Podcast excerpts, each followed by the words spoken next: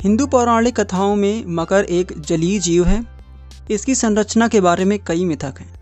परंपरागत रूप से इसे आधा ज़मीन में रहने वाला जीव तथा आधा शरीर जलीय जीव का होता है। यानी इसका अगला हिस्सा हिरण, हाथी का सूर्ण तथा पिछला हिस्सा मछली, सील या सांप का होता है। जबकि कुछ लोगों का मानना है कि यह डॉल्फिन है। श्रीलंका के प्राचीन चित्रों में इसे छः या सात जानवरों से मिलकर बना मानते हैं। जैसे हाथी का सूढ़ मगरमच्छ का जबड़ा, चूहे या कपी के कान, जंगली सुअर के दो नुकीले दांत, मोर की पूंछ और शेर के पैर। इसे माँ गंगा की सवारी भी कहते हैं। वहीं वरुण देव भी मकर की सवारी करते हैं।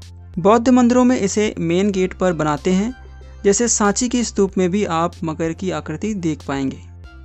कंबोडिया के मंदिरों में भी यह जीव मंदिरों के द्वार पर मिलता है। वैसे मकर हिंदू राशियों में भी मकर राशि के रूप में प्रचलित है।